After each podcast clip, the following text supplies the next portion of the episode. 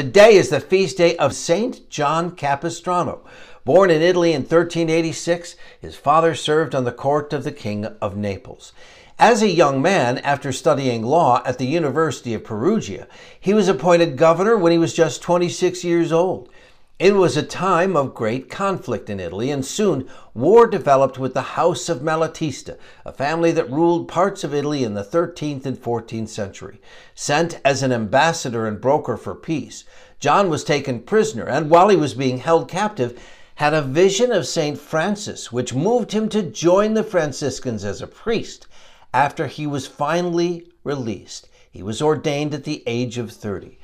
John was an outstanding priest and a fiery preacher, and these skills, combined with his intellect and ability as a negotiator, made him a valued participant in the many and varied conflicts of the day. He was sent by Pope Eugene IV and Nicholas V to oppose the claims of anti Pope Felix V. John helped suppress a number of different heresies, including one within the ranks of the Franciscan order itself, and he was especially effective at reviving the sleeping and dormant faith of the people in Central Europe.